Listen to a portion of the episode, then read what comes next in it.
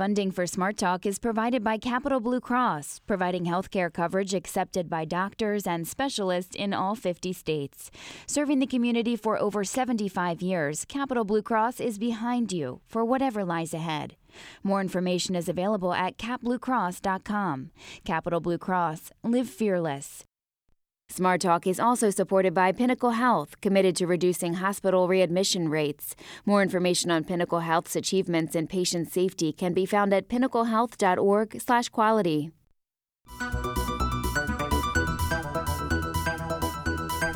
Welcome to Smart Talk. I'm Scott Lamar. From time to time, we have conversations with area college and university presidents about higher education, how students are being prepared for their careers, the institution's place in the community, and of course, cost. Every time we hear about something unique. That's certainly the case today with our Ursinus College President Brock Blomberg. President Blomberg, welcome to the program. Thank you so much, Scott. Thank you for in- inviting me. I'm happy to be here. And if you have a question or a comment, give us a call 1 800 729 7532. Send an email to smarttalk at witf.org. It doesn't have to be about Ursinus, but it can. Uh, but uh, about higher education in general, give us a call, ask a question. Your background is uh, so diverse that, that we have a lot to talk about. So I'm going to dive right into it. Uh, one of the things that uh, I don't know whether I'd use the word unique, but it seems to be going against a trend. We're hearing so much here recently about people questioning whether a liberal arts education has value today in today's world. But Ursinus and you, you've embraced the liberal arts education. Why? It's it's because this is a great question, and and I ask the same question of, of business leaders when I meet them. I was having a conversation with a, an executive at Google and I said, look, for, for educational purposes, what should we be training our students in? Should we teach them green technology or big data or, or computer programming? And he said, Brock, you have it all wrong. The one thing we know about the world we're living in is that in, in a, 10 years it's going to change and move in a different direction. So, what we really want our students to be trained in is how to communicate effectively and think critically and work collaboratively and make good decisions you know, and those are really the capacities that are all about a liberal arts education because it's really training students how to think and how to be thoughtful citizens for the world. And so I thought that was about the best advertisement from a high tech firm about why you need to have such a strong horizontal base, such a strong horizontal game. Uh, so that you can take the vertical game in whatever direction you want to go. So what he described there really is no change over the decades. I mean, communication skills, all those things. But how do you push back against those people who say that a liberal arts is our education is old-fashioned, that it's not keeping up with today's technology, today's world? Well, I, I, would say if, if you look at the outcomes from our students, we demonstrate that actually our students do better in many ways than people that go in, in very uh, st- uh, more trade like um, professions. 97% of our students actually, when they graduate, mo- go on to um, high paying jobs and, and graduate school and medical school. And they actually are very successful, I think, because when they go to those places, what, what employers really want is someone who can think outside the box. And that's really the kind of training and thought experiment that you do at a liberal arts college. You know, uh, learning the whether you you program in Python today or whether it was you know um, basic years ago, that's going to change in another uh, 20 years. That's something people have a harder time learning than really how to think critically, and that's what we really want our students to know. What's the most popular major at Ursinus?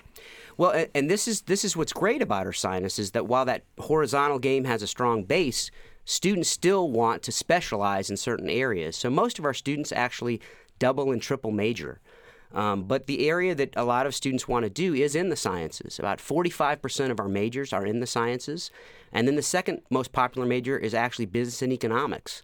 So while they're still trying to get that that uh, expertise, they have that real firm base in in um, liberal arts, and and we do that actually through this really unique program in, our, in the first year.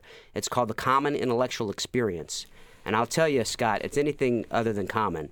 Because what students get a chance to do is for a full year immerse themselves in all the great authors, and they get that real intimate um, experience, that personalized education from a faculty member who will teach the great books, even though they may not be a, an English professor or a history professor.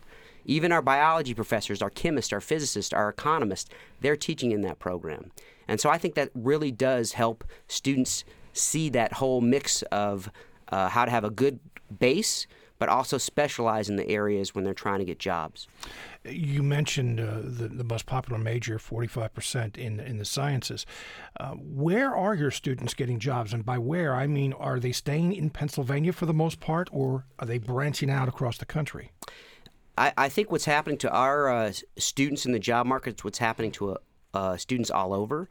Many of them are staying nearby, but you know, when when you're uh, really um, competitive, you're going to get jobs in other places. So we see students go to Harvard Med School or they'll start in their, their tech firms in Silicon Valley. But the majority of them do tend to stay in this region because uh, there is so much going on. And, and we're actually trying to seed some of that with some of our programs. We have a new program in Philadelphia, actually, called the Philadelphia Experience that the Philadelphia Inquirer actually uh, had a, um, an article on yesterday. And this is a real world opportunity for students to spend um, a semester working full time. But at the same time, we're also bringing our faculty to them in Philadelphia so they get that same personalized, immersive education from our faculty. So, um, but, doing what in Philly? Uh, a variety of things. Again, some of them are working in financial firms, some of them are working in university settings, some of them are working at museums, and it's a, a evidence suggests that um, urban environments are going to be where a lot of the new jobs are coming from. So this gives students a chance to experiment with that and get that real world experience while they're in college, and find out if this is where they want to go. And if it's not an experience they, they enjoy, that's great. They at least played around with it and now can can go the direction that they want to go. Yeah, that's in I don't know if partnership is the right word or not, but you're working with Drexel University in Philadelphia on that, right? What's the what's the relationship with there? So this is the first year we're doing it, and so th- we're trying to figure out the right way to make sure our students have that, you know, safe, comfortable um, residential setting that we have at Ursinus. So the partnership with Drexel at this point is primarily residential partnership. So they're living in Drexel housing. They're being um, supported by uh, Drexel facilities and, and, and some of the other aspects, mental health, if they need that need it, or or uh, lunchroom, that sort of thing. So, so the partnership is mainly that way. But we're also allowing students who may want to take some classes that we don't traditionally offer at Ursinus to take some classes at Drexel as well. So this way, we're really giving students some opportunities that they might not get on campus, and so that's really how the partnership is working. What is unique about that? I mean, I, I have seen it described as uh, precedent setting and I don't know first of its kind, but that this is something that is unusual. What is unique about that? Well, there's a couple things that are unique. I think that traditionally liberal arts colleges don't always embrace this idea that students are immersed in an internship and, and are working during a semester. So are they that, getting paid, by the way? Uh, yes, some okay. of them are getting paid. Right. Um, and so that's one aspect that's that's unique. I think the other aspect that's unique is that we're very proud of the fact that we are trying to partner with other institutions and allow our students to take you know more classes. What, really, a liberal arts college in a small place like um, private colleges is about choice. And we're trying to give students a lot more of those choices. So that's really what's different about this kind of model. Um, everything I've seen from it suggests that there's a lot of there there. Uh, we had a, a, an opening, and the students are really excited about this experience.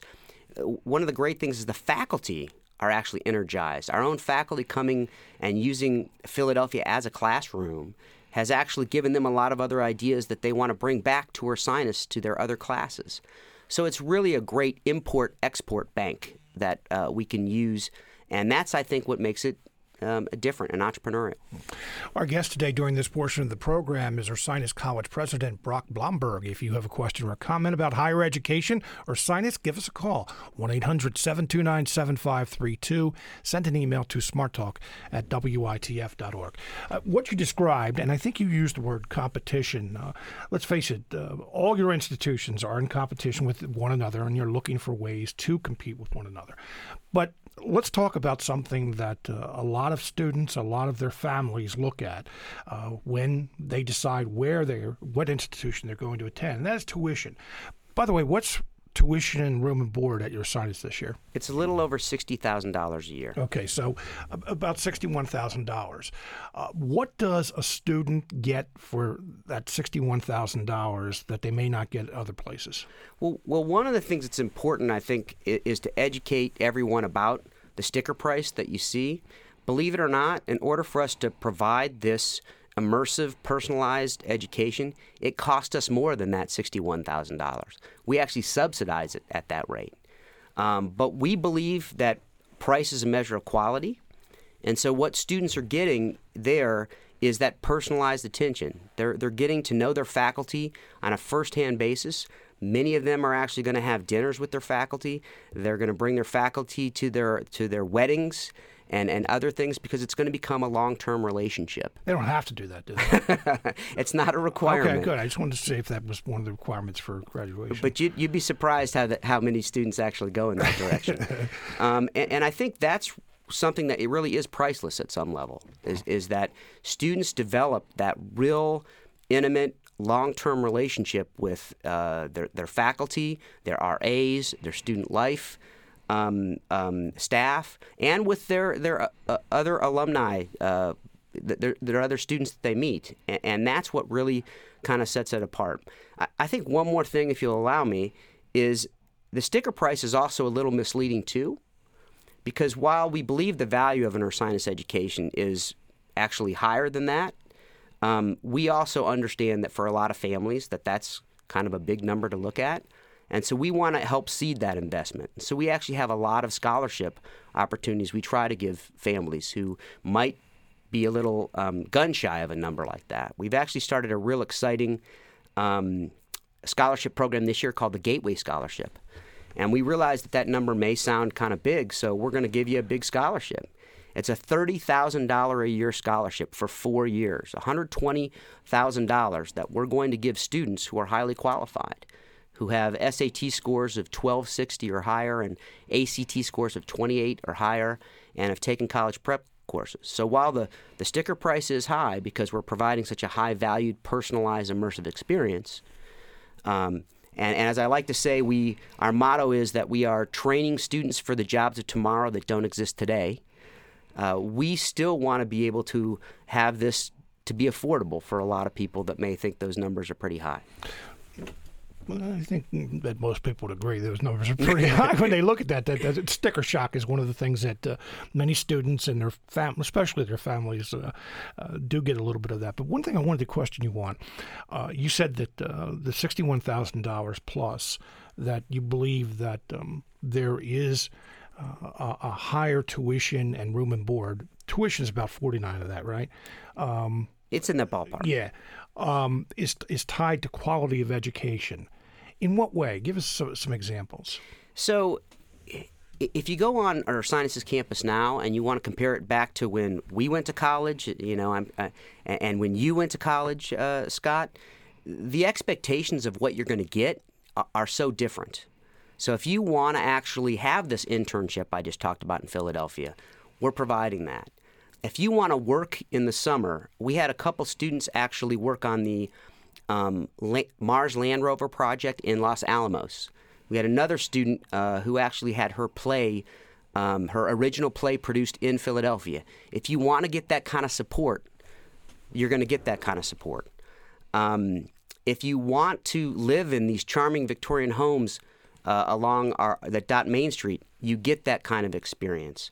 If, if you want to work in the summers hand in hand with a faculty member and get your papers published in journals, which have happened, you get that kind of experience.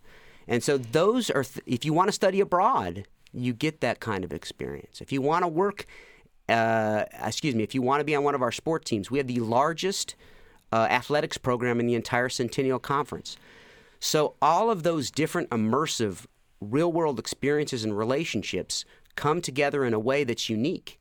You're not going to get that at a big school. It's not a McDonaldization of education. It's unique, it's distinctive, it's meant to be very personal.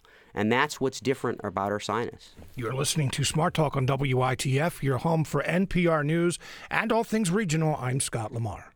Our guest during this portion of the program is Ursinus College President Brock Blomberg. If you have a question or comment, give us a call, 1 800 729 7532. Send an email to smarttalk at WITF.org. You also can leave a question or comment on WITF's Facebook page.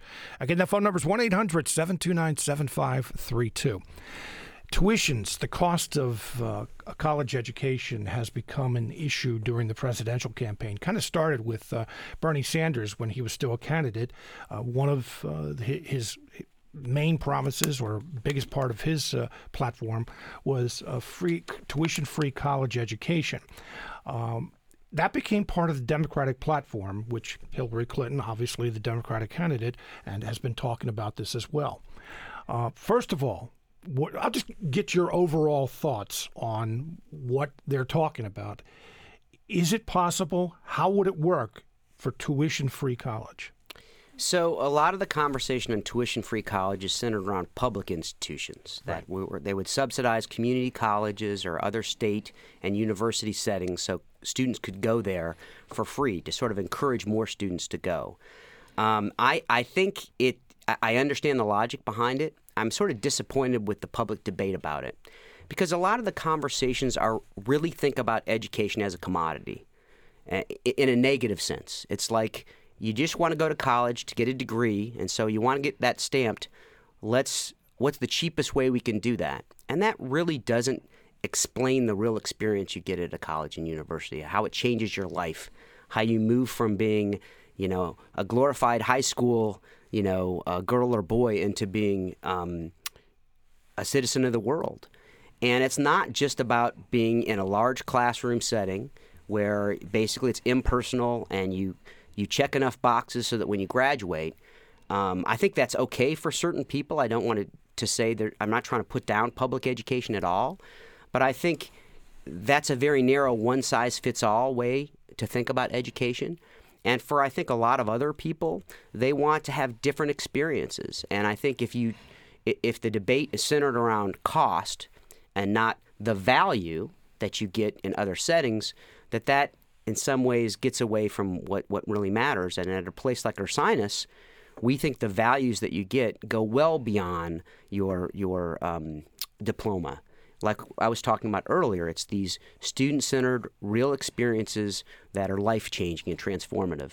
And I'm not suggesting that that doesn't happen at public uh, universities, because I, I think it does. But the mission's a little bit different. And I don't think that we want to have a, a world where I call the McDonaldization. We don't want to basically have uh, the government telling colleges and universities what's the right model one size fits all for society. If, if you ask, uh, if you went around the globe and you said, what's one of the strongest points in America? I think college and universities would probably be way high up there with maybe our, our tech sector. So I think trying to encourage more of that would be the right way to go. So if I were running for president, we already have some great programs. You know, the the government has these great loan programs and and has some other aid programs, expand those because those tend to work. Trying to make it all about free education and the debate associated with it, I think, doesn't really appreciate the value of, of the, the myriad of ways you can be educated in the United States. But the idea behind it is that it would allow more students to go to college who, who don't now because either they can't afford it or they don't want to take on uh, that tremendous debt that they would have afterwards. So, I mean, that's a good thing when you look at it that way that you want more students to get a higher education and get a degree. Absolutely. And some of this is a reaction to some institutions where students graduate with high debt levels. They don't do it at Ursinus, for example. I think our average debt level is about 25000 after four years. Um, but yes, I, I, I completely appreciate the idea to incentivize it. But what's, what's, what's a fact is that when you look at the outcomes of, of people who do go, and this isn't true for every student, but for many students who start off in um, community colleges, the completion rates are not quite as positive as you might want them to be. And so, one fear in, in, in, these types of programs is if you're incentivizing a lot of people to go to college and maybe they're not yet ready, maybe they need a little more emotional uh, growth, um, you might be setting them up to, to fail in some sense. And, and that's a concern. I want to switch gears for just a moment. Michael Marcon, uh, the former chair of Ursinus' Board of Trustees, he recently resigned over uh, some controversial statements uh, he made on uh, social media. And these are just some quotes that the Philadelphia Inquirer had, um, and these are his, his tweets. Gotta love a janitor with a ban fracking now sticker on his bucket. Barack is clearly reaching his target demographic, said one of the tweets. Yoga pants question mark. Per my DTW visual survey, only 10% of users should be wearing them. The rest need to be in sweats or actually get dressed. And another said, referred to Caitlyn Jenner. Bruce Jenner got 25000 for speaking engagements. Caitlyn gets 100000 What wage gap? Brought up the free speech issue. Um, certainly, uh, I can see where a lot of people would be offended by that, by by those tweets.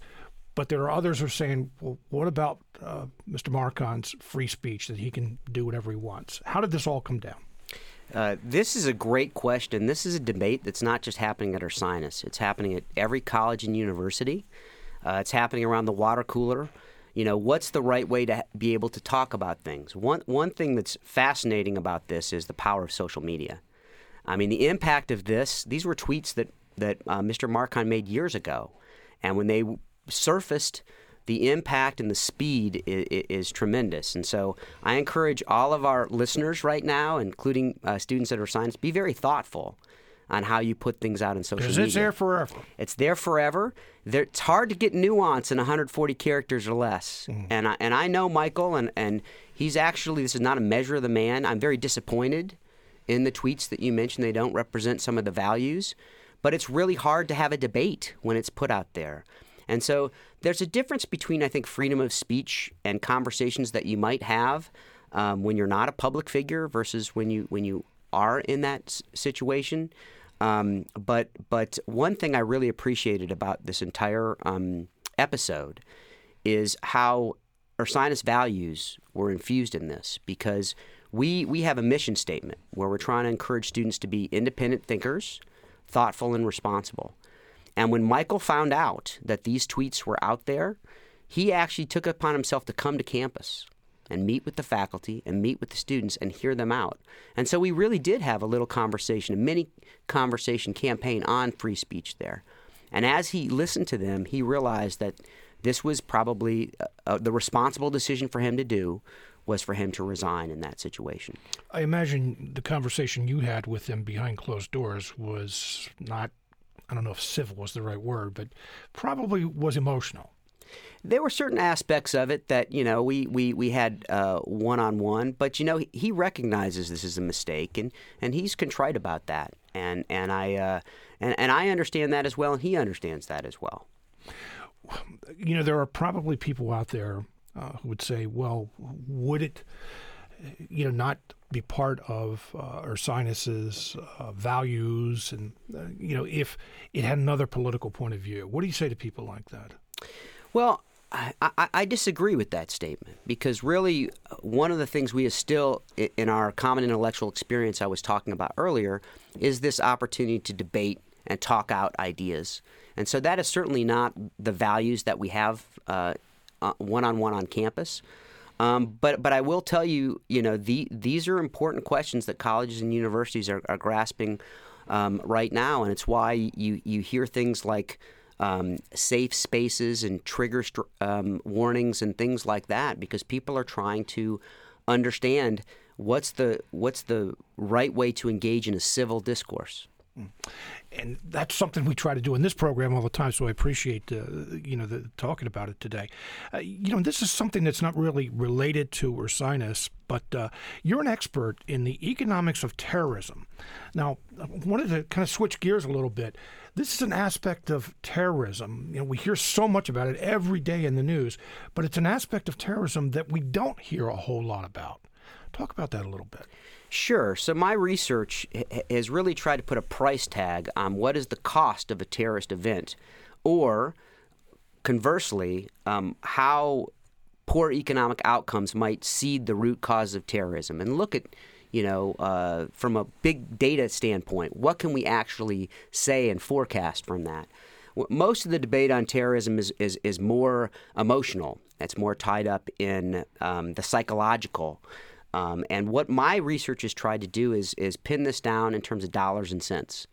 So when you look at an event like 9 11, which was hugely transformative in the United States. It's it's like the Kennedy assassination. If you ask somebody what they were doing when the 9/11 event occurred, they know exactly where they were because that was such an emotionally charged event.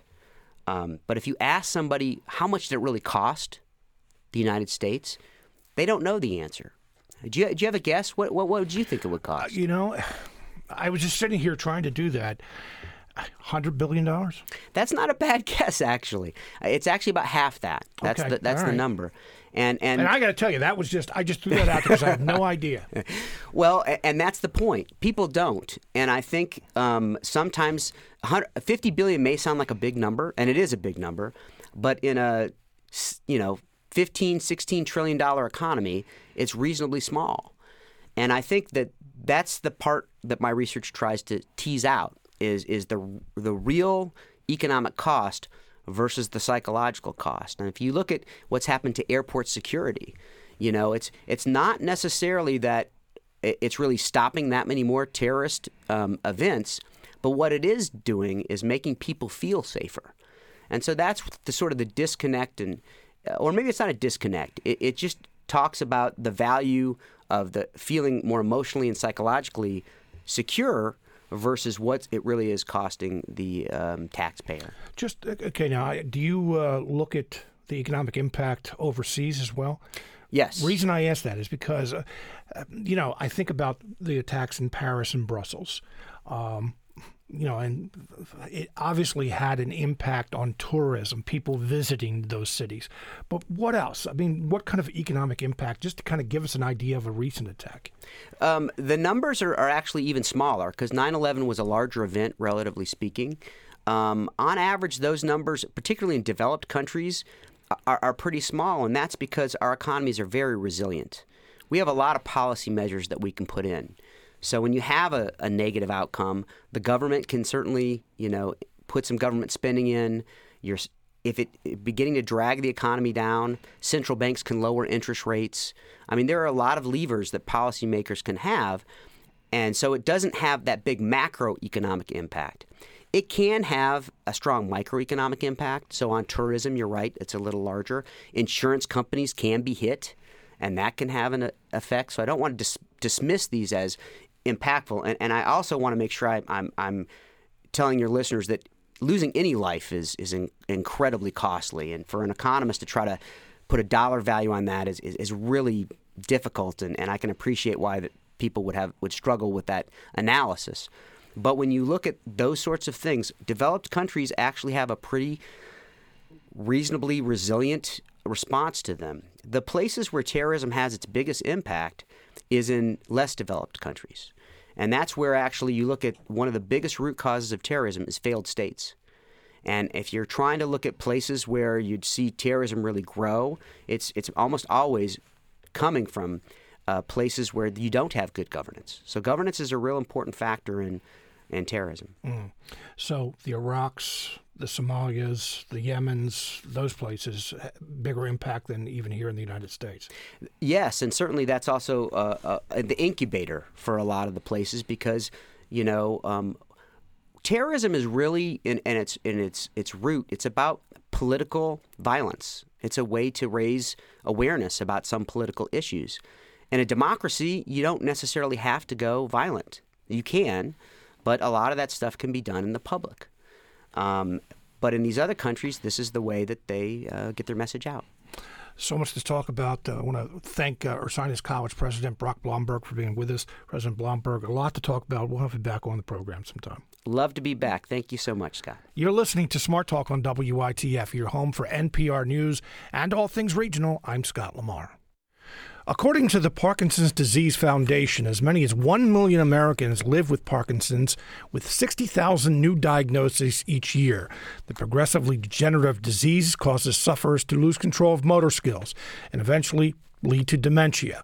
Ancillary symptoms from the disease can include loss of sleep, anxiety, and depression. Eventually, the disease will lead to permanent disability. Of course, one of the people that uh, is one of the best known people in America who uh, suffers from Parkinson's disease is Michael J. Fox, the actor. I want to hear from um, this was from 1999 when he uh, testified before a Senate committee. For many people with Parkinson's, managing their disease is a full time job. It is a constant balancing act. Too little medicine causes tremors and stiffness. Too much medicine produces uncontrollable movement and slurring. And far too often, Parkinson's patients wait and wait, as I am right now, for the medicines to kick in. New investigational therapies have helped some people like me control symptoms, but in the end, we all face the same reality. The medicine stops working going to talk a lot about what uh, Michael J. Fox had just sa- just said uh, just a moment ago. Our guest today is Dr. Thyagarajan Subramanian of the Mil- Penn State Milton S. Hershey Medical Center. Uh, Dr. Subramanian, welcome to, to, the program. Thank you very much for joining us today. Thank you, Scott. Also joining us is uh, one of the doctor's uh, patients, Angie Alaja Enriquez. Uh, Miss Enriquez, welcome to the program. Thank you. If you have a question or a comment about Parkinson's disease or brain health overall, give us a call 1 800 729 7532. Send an email to smarttalk at witf.org. I kind of described in my introduction what Parkinson's disease, some of the symptoms, but uh, what causes Parkinson's disease? So we completely don't understand the actual mechanism by which Parkinson's occurs. However, we have uh, made some advances in the field and we think it's a combination of genetic risk factors and environmental risk factors. You need to have both in order to get the disease. Some examples of genetic risk factors are um, a form of Parkinson's in which a gene is abnormal. Um, alpha synuclein is one example, uh, several other examples of such genes that are inherited. But there are also environmental risk factors like uh, living in rural areas and drinking well water, exposure to pesticides. They are considered risk factors. Now, these are not definitive uh, you need to have both the genetic and environmental risk factors come together. How they come together and actually produce disease is still not fully understood, and that's an area of re- active research that's ongoing. Is there any way, when you just uh, mentioned those risk factors, I mean, there are millions and millions of people drinking well water and living in rural areas, obviously. Um, I mean, do those risk factors have to go with the genetics? That's a great question. So this is often the question my patients ask because most of uh, rural Pennsylvania drink well water and not, don't have access to city water. But what a risk factor really means is that it's just a risk factor. It doesn't mean a definitive association. Just because you drank well water, would you get Parkinson's disease? No. Uh, just because you have a genetic risk factor, do will you get the disease? No. You need to have both. And how the two of them come together and produce disease is still not un- entirely clear. And this is an area, as I said, of um, considerable research, a lot of funding going into understanding these risk factors and how they come together to produce disease, and whether they drive the disease process or are they uh, something else that brings on the disease and then this makes the disease more worse uh, or more manifest is another area of active research as well. We have an email here and it kind of touches on some of the things that uh, you just mentioned, but um, our listener says, My husband's family has a history of Parkinson's disease. My husband is not showing obvious symptoms. I just fi- finished reading Michael J. Fox's book, Lucky Man. He describes his life in early onset Parkinson's disease with vivid detail. When is appropriate for Parkinson's screening, and are there er- early intervention techniques available? Right. So, uh, when is it appropriate? Uh, it is appropriate whenever you think there is a uh, sign of Parkinson's, whether you have a little bit of tremor or whether a little bit of slowness. If absolutely nothing is there and no symptoms are there, then at the present time, there's no need for a clinical evaluation. However, if the patient or the family feels, oh, I'd like to be checked anyway, uh, it's not unreasonable to come and be seen by a movement specialist, somebody who specializes in Parkinson's disease, like myself or others in the area, to be evaluated. That's completely appropriate because sometimes early signs of Parkinson's can be missed by both the patient, the family, as well as the family doctor. So it's not unreasonable to be checked for this thing.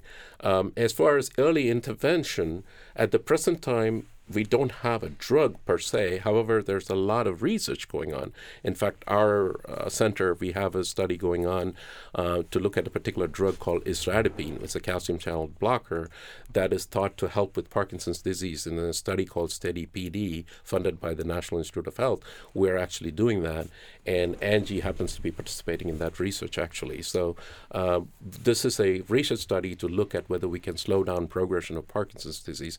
It's a double blind placebo controlled long term study that we're doing to exactly evaluate whether drugs like that can be used in early disease to slow down progression of disease. And we have a similar question from another listener. It says both of my grandfathers died with Parkinson's disease. My father's father struggles with Parkinson's disease. My own children have noted that I have been developing a slight tremor. What testing should I have done, and what are the options for early treatment of Parkinson's? Also, how can early detection affect the life of a Parkinson's patient? Right. So, a patient like the questioner should definitely get checked right away because the fact that multiple members of the family are affected suggests that this family probably has a genetic form of the disease. This is relatively rare. Only 5% of uh, patients with Parkinson's disease have a genetic form of disease, but the history that uh, the, the questioner is providing suggests that they form a family that has the genetic form of disease. For them, um, there are special considerations uh, in in terms of genetic testing. There are a lot of already available genetic tests that can be done, and more importantly, we can predict how the disease course might be in such people, knowing whether they have the gene or not. So, I would strongly advocate for uh, this uh, questioner to get a uh, evaluation with a movement disorder doctor, Parkinson specialist, ASAP, and see whether we can go to the next steps and what to do. Now, his second part of his question how can early detection affect the life of a Parkinson's patient? Uh, Parkinson's is very, very, very much treatable disease. Um, there are very good medicines available, and the medicine, so long as you take it correctly on time and follow a schedule, you can really lead a completely normal life. Um, and we have many, many, many patients who lead a completely functional, uh, enjoyable, full life, uh, taking advantage of every entertainment possibilities that they really want to engage in. So early detection often helps, first of all, rest their mind as to deciding what they have, A. B, it also puts uh, rest in mind in terms of medication. When we give them treatment and they're able to take it and the symptoms are under control, they feel that they can do whatever they want to do in terms of um, day to day life as well as uh, recreational things. So, um, it's very important, in my opinion, uh, that early detection is carried out and early treatment initiation, if it's appropriate, is also carried out but going back to that soundbite we had with Michael J. Fox, now granted that was from 1999. He said in when he was testifying before the Senate that the medicine stopped working. Is that still the case? That's really um, changed quite a bit in the since the 90s. Um, in the early stages of Parkinson's treatment, we used to think that medicines only lasted for X number of years and then it stopped working. Um, we have learned quite a bit from our experience from all these years 20 25 years of experience that if properly medicated and using a combination of what we what we call polypharmacy not using a single drug but using multiple drugs we can really uh, maintain pharmacotherapy that is treatment of the patient throughout their life lifeline uh, lifetime. And also there are other types of treatments that are available. There are surgical treatments like deep brain stimulation there's also focused ultrasound, and there's gene therapy coming up and stem cell therapy coming up. All these types of therapies are available to our patients. So, using a combination of medication plus different other types of modalities of therapy, we can certainly keep patients functional for an entire lifetime. So what Michael said in the 90s is true, but it's rapidly changing, and we're advancing the care of Parkinson's disease dramatically. So I think we have to take that into consideration. Also joining us today is Angie Halaja Enriquez. Uh, Miss Halaja Enriquez, again, welcome to the program. You. you. have been diagnosed with Parkinson's disease. Correct. Tell, tell, us about that. What what symptoms were you presenting at first? Um, actually, my my children noticed a tremor before I did. I thought it was just fatigue, and then my staff. Um, at my office brought it up to me too, and they were like, "You really need to get that checked out." And after they pestered me for a few months, I went in. And uh, how, how did this tremor present itself? Um, you know, I would just be holding a drink and my hand would be shaking, or I would be holding my briefcase at my side and and my hand would shake. And um, I, I don't know why, but I, I didn't really think anything of it. You know, I have three kids. I'm really busy. I drink a lot of caffeine. You know, I, I didn't think about it. Um, then I thought, okay, well, maybe this is um, something that I injured my shoulder swimming years and years ago, and I thought, okay, maybe there's something going on there. So I went in to see my sports doc, and he said, well, I think it's essential tremor, but I'm going to have you checked out by Dr. Sub just in case. And um, so that was, you know, February 12th, uh, 2015. And how were you diagnosed? Uh, well, you go in and they uh, and Dr. Sub put me through um, a series of tests, and um, they seem a little silly when you're going through them. You know, um, touch your finger to your nose, walk on your tiptoes, walk on your heels. You thought it was a DUI thing, right? I, I, was. It was very bizarre. it was very bizarre. It's you know a, a, lot of diseases. You you take a blood test and and you know a, ver- a variety of you know biomedical tests, and they right. come back and they say this is what you have. No, this is touching your you know touching your thumb to your forefinger, doing all that kind of thing. And yeah, so I, I go through the series of, of tests and you know, he says, pull your chair in closer. I, I need to tell you something and we need to have a talk. I was like, okay, well, that that's never an indication of anything good. so, and there, there you have it. So, what, what, kind of impact did it have on your life? Um, I was stunned. I'm 48. I was stunned um, at first, and um, and I am still up and down about it because it's just it's hard to sometimes accept that someone at my age and as healthy as I am otherwise has Parkinson's, and uh, so I have good days and I have bad days. But um, you know, I take my medication and I exercise and I do the best to take care of myself, and and that really um, means that Parkinson's does not have a huge impact on my day to day life. Michael J. Fox, uh, when you see Michael J. Fox or Muhammad Ali uh, before he passed uh, this year, the tremors are very noticeable and uh, the body movements. The uh, but when I'm sitting here looking at you, you look completely normal. Is, if you did not have your medication, would that be the case? No, it wouldn't be. No, um, had a stomach bug week ago wasn't able to take my medication for a whole day. I had tremor in both of my legs and tremor pretty significantly in my right hand.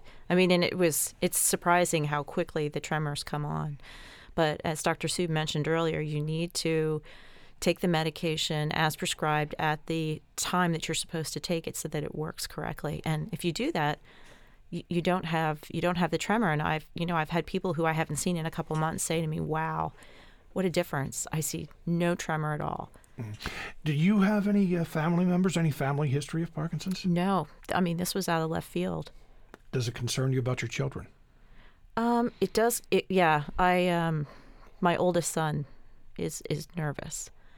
Um, but of course he gets most of his medical information from by watching Dr. House. So I try to tell him um, to, Don't we all? Yeah, I mean, we kind of, you know, yeah. either online or TV, you know. yeah. So you know, we. I'm like, you know what? We'll watch, and um, we'll, we'll, just wait and see.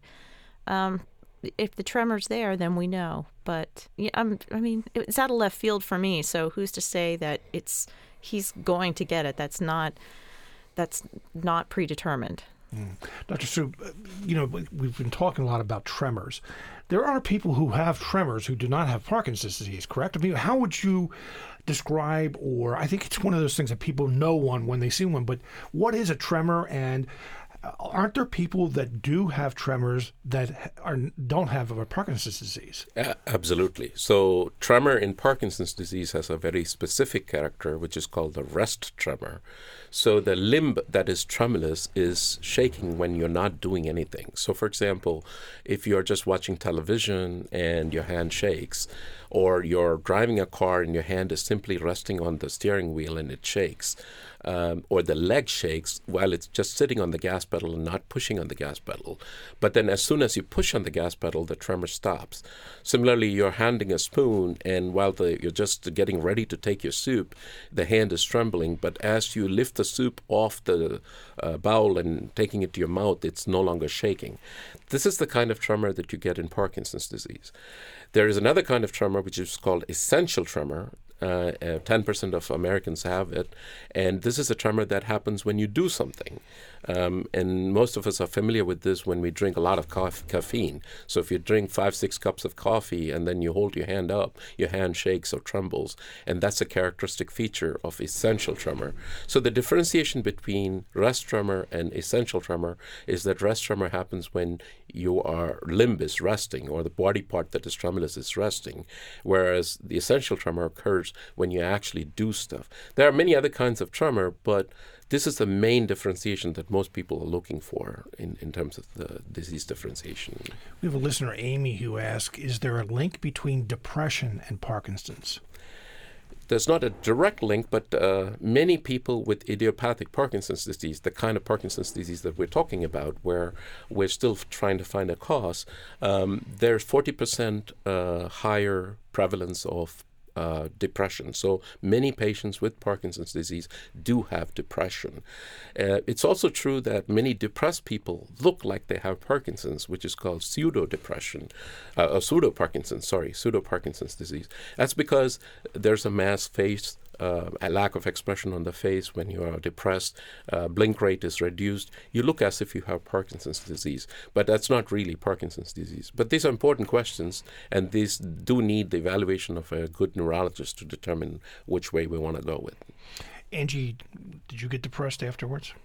Uh, yes, absolutely. Um, but um, you know, I am screened for that at my appointments, and I take medication for that and um, I actually um, started seeing a therapist, and that helped me a lot because it, it's about me dealing with my new normal and adjusting to that. And um, I thought at first that I could just, you know, oh, I've got this. I'm taking my medication. I'm good. But no, I mean, it's I have my ups and my downs, and so you really have to be very self-aware of how you're feeling and and address it because um, you know if if I am depressed, I have a hard time not only taking care of myself, but taking care of my family and doing my job. And I'm at a point in my life I, I need to take care of, of all of those things. They none of those can slip.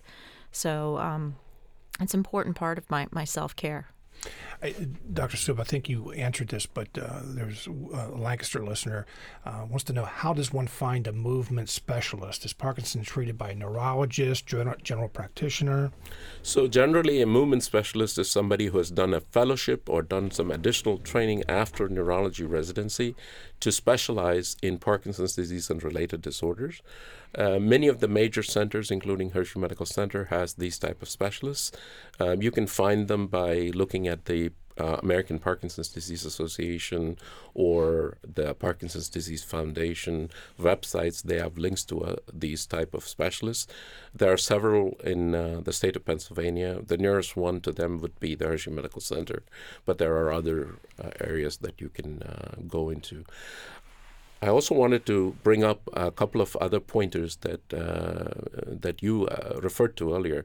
Muhammad Ali and uh, Michael J. Fox are young onset PD patients. They are young onset Parkinson patients, similar to Angie. And there's often a myth that uh, my uh, the late Muhammad Ali had uh, dementia pugilistica due to his boxing history.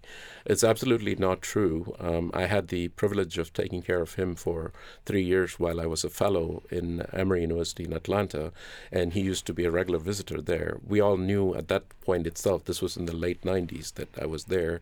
I knew we all knew that he had regular Parkinson's disease. Part of the reason why his tremors would show up during the visits is that unfortunately he was not very compliant with this medicine, uh-huh. and he wouldn't take his medicines on time, despite a lot of uh, a request from the doctors as well as family members to um, take his medicine on time. Um, he was a very great man and a great uh, patient, and he used to have a lot of levity, and uh, that was the reason why he was so successful. He used to keep everybody in uh, in a good mood and joke around and show his magic tricks to all of us when he came for his visits. I remember how he used to have a, a false thumb, and he would pull out a, a handkerchief from the false thumb uh, so well that he would fool everybody from doing his little pranks. So um, again, that just to set the record straight that if people do take medicines correctly, they can often control their symptoms extremely well. We only have a minute or so left. Yeah. I want to thank you very much for being with us today. But I did want to mention an event coming up, uh, the Brain Run event this Saturday. What is that? Right. So this is a fundraiser. Uh, it's a 5K run which happens at Milton Hershey School. Uh, it uh, starts at 8:30 a.m. next Saturday, October 8th. Uh, people can come in and register to run for this race this brings in funds to create a um, uh, endowment, and the endowment would support young people, high schoolers and college students, to come and participate in Parkinson's research uh, at the Hershey Medical Center for years to come. Uh, it's a very ambitious goal, but uh, we really want people to come and participate. Angie will be running at the race, and we want people to see that young Parkinson patients who are well controlled with the medicines can do anything they want to do, and uh, the sky is the limit. So we want people to come and encourage them. Dr. Taya Garajan, Subramanian, thank you very much for being with us today. And Angie Halaja Henriquez, thank you for being with us today as well. Thank, thank you. you. Coming up on uh, tomorrow's program, York Daily Record reporters who have traveled the state with the presidential campaigns, talking to people across Pennsylvania and what they think of the candidates. That's coming up on uh, tomorrow's program.